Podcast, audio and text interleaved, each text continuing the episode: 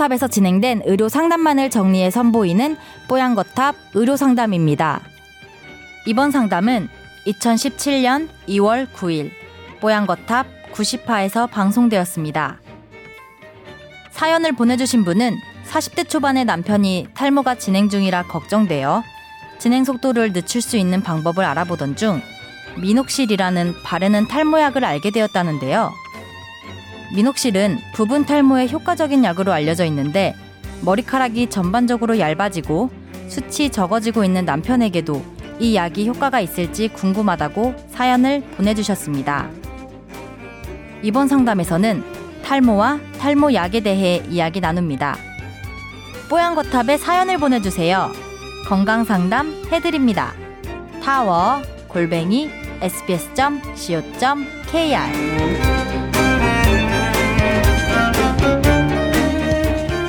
이분은 40대 초반인 남편이 탈모가 진행되고 있습니다. 아, 원래 시아버지가 탈모가 좀 있으셔서 유전인가 하곤 있지만 그래도 조금이라도 더디게 진행시킬 방법을 찾고 싶습니다. 그러다가 미녹실이라는 바르는 약을 알게 됐는데요. 어, 미녹실은 부분 탈모에 효과가 있다고 들었는데 남편은 부분 탈모가 아니라 머리카락이 전반적으로 다 가늘어지고 숱이 적어지고 그런 탈모거든요. 효과가 전혀 없을까요? 그리고 참고로 어, 남편은 고혈압으로 약을 먹는 중입니다. 아, 미녹실을 바르는 것과 이 고혈압 상관없 혹시 괜찮을까요? 어, 감기 걸려도 잠시 시간 내기 어려워 약국에서 파는 약만 사 먹고 버티는 빡센 직장인이라 뽀얀 거탑에 예, 이렇게 도움을 청해 봅니다라고 하셨습니다. 우, 이게 민옥실이라고 이름을 상표를 얘기를 하고 있어서 그냥 민옥실이라고 얘기를 할게요. 네. 음, 우선 여기 계신 남성분들 지금 찍고 계신 남성분들도 언젠가 머리가 빠질 수 있습니다. 잘 들으십시오. 그 네. 먹는 약으로는 우리나라 우리 가장 유명한 약이 프로페시아예요. 음. 먹는 탈모약이 하나가 있고 네? 바르는 탈모약의 대표 주자가 이 미녹실인 거죠. 네. 그래서 남성 탈모인 경우에요. 지금 음. 왜냐하면 이 남성 탈모에서 그래서 바르는 약 미녹실과 먹는 약 프로페시아 둘 중에 하나를 사용을 해봅니다. 사람들이. 네. 근데 이제 프로페시아는 어 전립선 호르몬의 변환을 차단해서 탈모를 막는 거예요. 음. 참 희한하죠?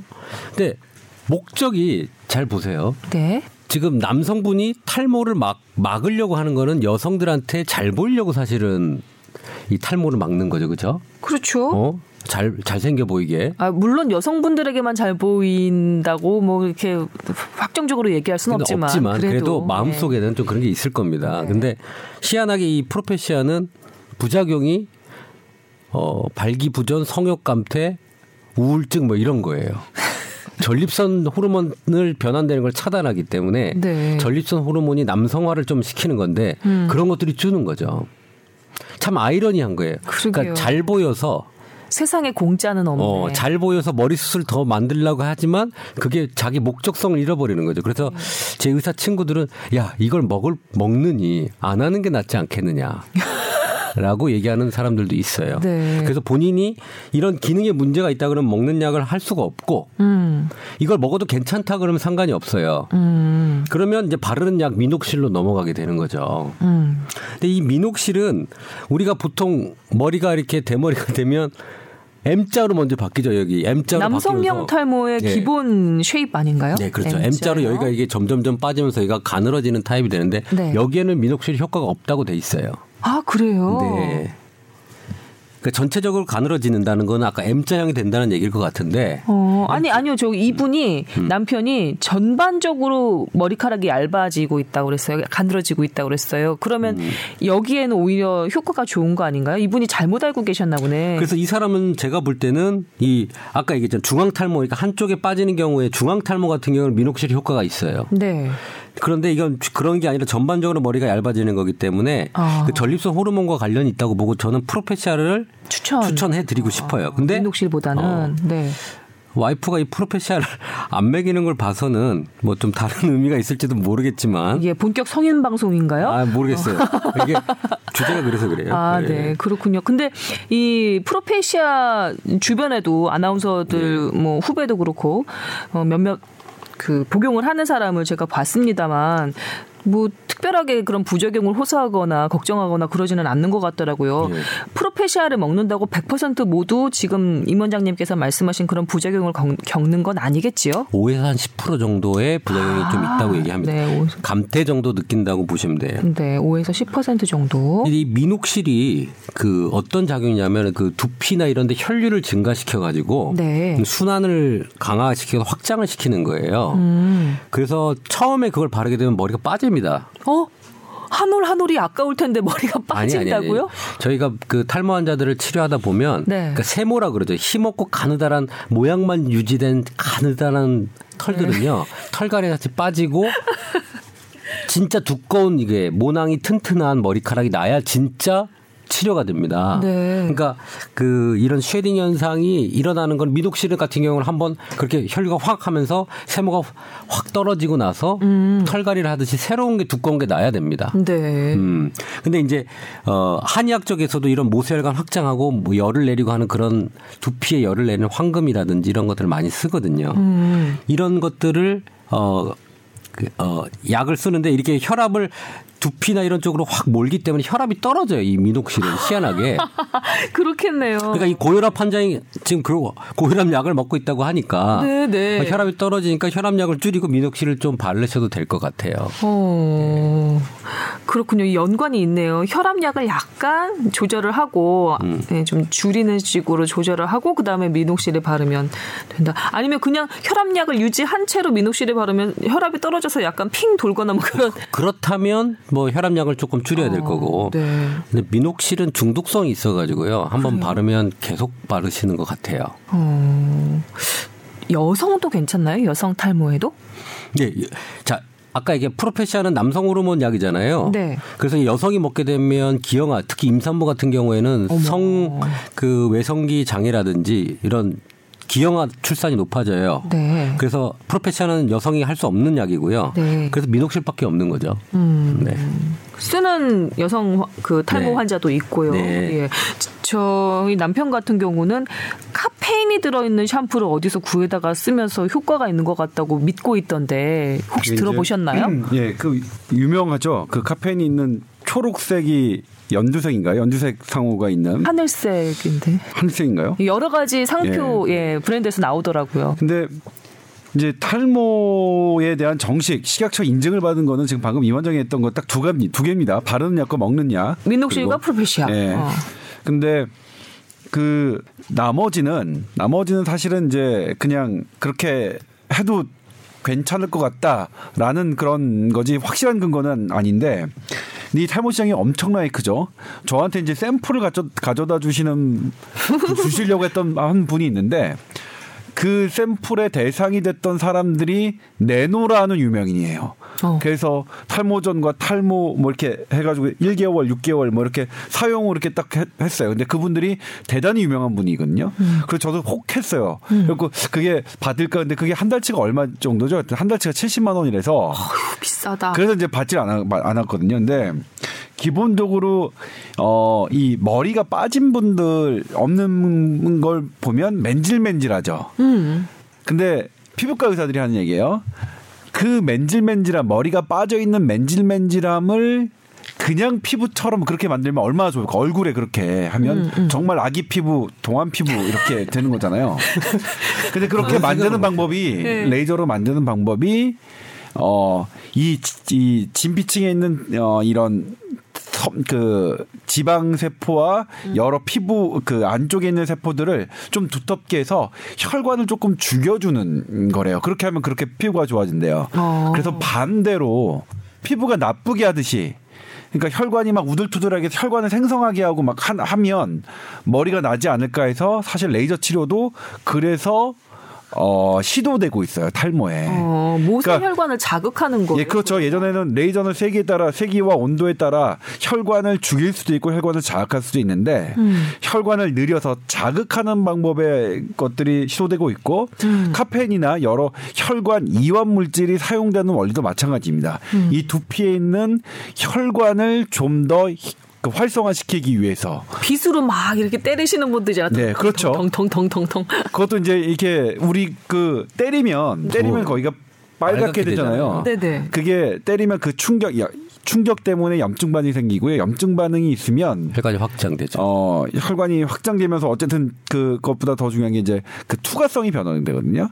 투과성이 변형되면 음. 거기에 이제 평소에는 통과하지 않았던 그런 물질들이 밖으로 나가면서 신생 혈관, 새로운 혈관을 촉진하는 그런 작용이 있어요. 그러니까 이렇게 우리 그, 그 탈모인 연합회, 탈모인 동아리에 있는 그런 것들이 제가 딱 곰곰이 살펴보면 나름 다 설명할 수 있겠더라고. 아, 이게 이런 원리겠구나, 이런 원리겠구나. 그래서 그런데, 어, 아무튼 그렇습니다. 그래서 그런 방법들 뭐 저는 뭐 적극적으로 하셔도 돈 안 되는 거니까 해도 네. 된다고 생각하고 카페인 샴푸 같은 경우에는 그런 카페인 샴푸만의 독특한 무엇이 있느냐 그건 아닌 것 같아요. 음. 그러니까 내가 집에서 먹다 남은 커피를 잘 우려다가 감아도 감아도 되지 않을까 어, 생각이 들고요. 그다음에 네. 또 실제로 뭐 case report가 나왔었죠. 실망하는 소리가 막 들리는 것 같아요. case report로 뭐 어떤 일이 나왔으면 할머니인데 백발의 할머니예요. 네. 탈모가 많이 진행된 할머니인데 그 할머니가 딱 한 달 만에 머리가 이렇게 제법 났어요. 그래서 음. 그 할머니 비법이 뭐였냐 했더니 소금으로 소금물로 머리를 감으신 거래요. 이거 이 얼마 전에 작년인가요? 네. 네. 조 기자님이 소개를 한번 해주신 적이 네. 있는데 제가 코웃음도 치지 않았었는데 계속 미르 미르셨죠. 그 결과는 결과는 뭐냐면 저는 이제 탈모가 진행되지 않았으니까 저는 소금 비누를 사서 아니 사, 뭐 소금 비누를 누가 이제 가져다 주기도 했고 제가 또 사기도 했고 해서 그러니까 소금 비누라는 게 있다는 게 좀 놀라웠고 네. 저희가 좀 해봤는데 기분은 좋아지더라. 기분 탓인가? 예. 뭐 그냥 뭐 그런 것 여러 가지. 그러니까 소금도 왜 그럴까 생각해봤더니 음. 여기에 이제 우리가 하면 삼투압을 변화시키거든요. 피부에 그렇죠. 삼투압을 변화시키면 무언가가 정지되어 있는 이 부분에 뭔가 좀 변화를 주는 거예요. 음. 카페인도 똑같은 거죠. 그러니까 소금기도 뭔가 변화를 주니까 음. 그런 원리에서 새로운 혈관을 뭐 이렇게 조금 만들려고 하는 그런 그런 움직임에서 뭔가. 목은 주위를 좀 괴롭혀야 되는군요. 그렇죠. 지금 뭐냐면 이게 뭐냐면 평형을 이룬 거예요. 혈관이 점점 없어져서 음. 더 이상 생명의 활동이 정지된 상태로 평형을 이룬 거니까 그 평형을 깨는 무언가. 근데 너무 세게 때리면 이제 다치니까 이렇게 어, 적당한 압력을 주고 그 다음에 어 예를 들면 그것도 시도해 본 사람이 있어요. 그 카페에 나오는 건데. 그러니까 예전에 어렸을 때 찬물에 갔다가 사우나에 갔다가 찬물에 갔다 사우나 가고 그러면 갑자기 저, 막 피부가 일어나고 막, 이, 막 두드러기 나는 것처럼 그런 경우가 있거든요. 냉탕 온탕 번갈아 가면서 예, 번갈아 가면서. 하는 거. 그 저는 그 경험이 있어요. 근데 실제로 그 카페에 보면 그거 하라는 분들이 있어요. 탈모에 예, 탈모니까 차갑게 냉온탕을 했다가 예, 냉온탕 하고 음. 뭐하고 뭐하고 이게 번갈아 가면서 따뜻하게 했다가 차갑게 했다가 따뜻하게 했다 차갑게 했다 그러니까 자기가 효과를 봤다고 그 경험담을 해 놓으신 분이 있는데 음. 저는 그걸 딱 보고 냉온탕 어렸을 때 그게 딱 생각났어요. 제가 냉온탕을 번갈아 가면서 해서 피부에 막 이상한 반응이 있었던 거. 아 이것도 뭐 이렇게 정지된 그 두피에 어떤 변화를 주기 위해 한 방법일 수 있겠다. 그래서 어. 어차피 돈은 안 되니까 여튼 두피에 자극을 주기는 줘야 되나 보다. 그죠. 네. 그 대머리 동호회에서 찍은 필름을 제가 옛날에 본 적이 있어요. 음. 뭐 가면 우선, 우선 소리를 질러요. 혈압을 높여요. 혈액을 올리려고 그러는 것 같아요. 그리고 막 뭘? 두드려요. 네. 그리고 좀 이따 물고 나면 소금하기 여러, 여러, 여러 가지 일련 행동들. 그 다음에 네. 여기 나온 뭐 카페인이고 뭐고 미녹실이고 뭐고 다 두피에 있는 혈류를 증가시켜서 음. 그 모근에 혈액을 공급시켜서 모근을 강화시키는 거라고 원리는 다 똑같은데 네. 임상 연구가 돼서 쓰는 건 미녹실 약이고 음. 일반 야- 일반 제품으로 하는 뭐 샴푸 이런 것들은 그냥 일반 외품이 되는 거고. 음, 의약 외품 어, 그다음에 의약 외품이 되는 거고 뭐 건강기능 식품이 있을 거고 그다음에 한의원이나 이런 데서 쓰는 자, 자가적으로 만든 약재가 있을 거고. 네. 다 같은 원리라고 보시면 돼요. 음, 얘기가 나왔으니까 그냥 곁다리로 하나만 더 궁금해서 여쭤보자면 아우 자꾸 얘기가 길어지네.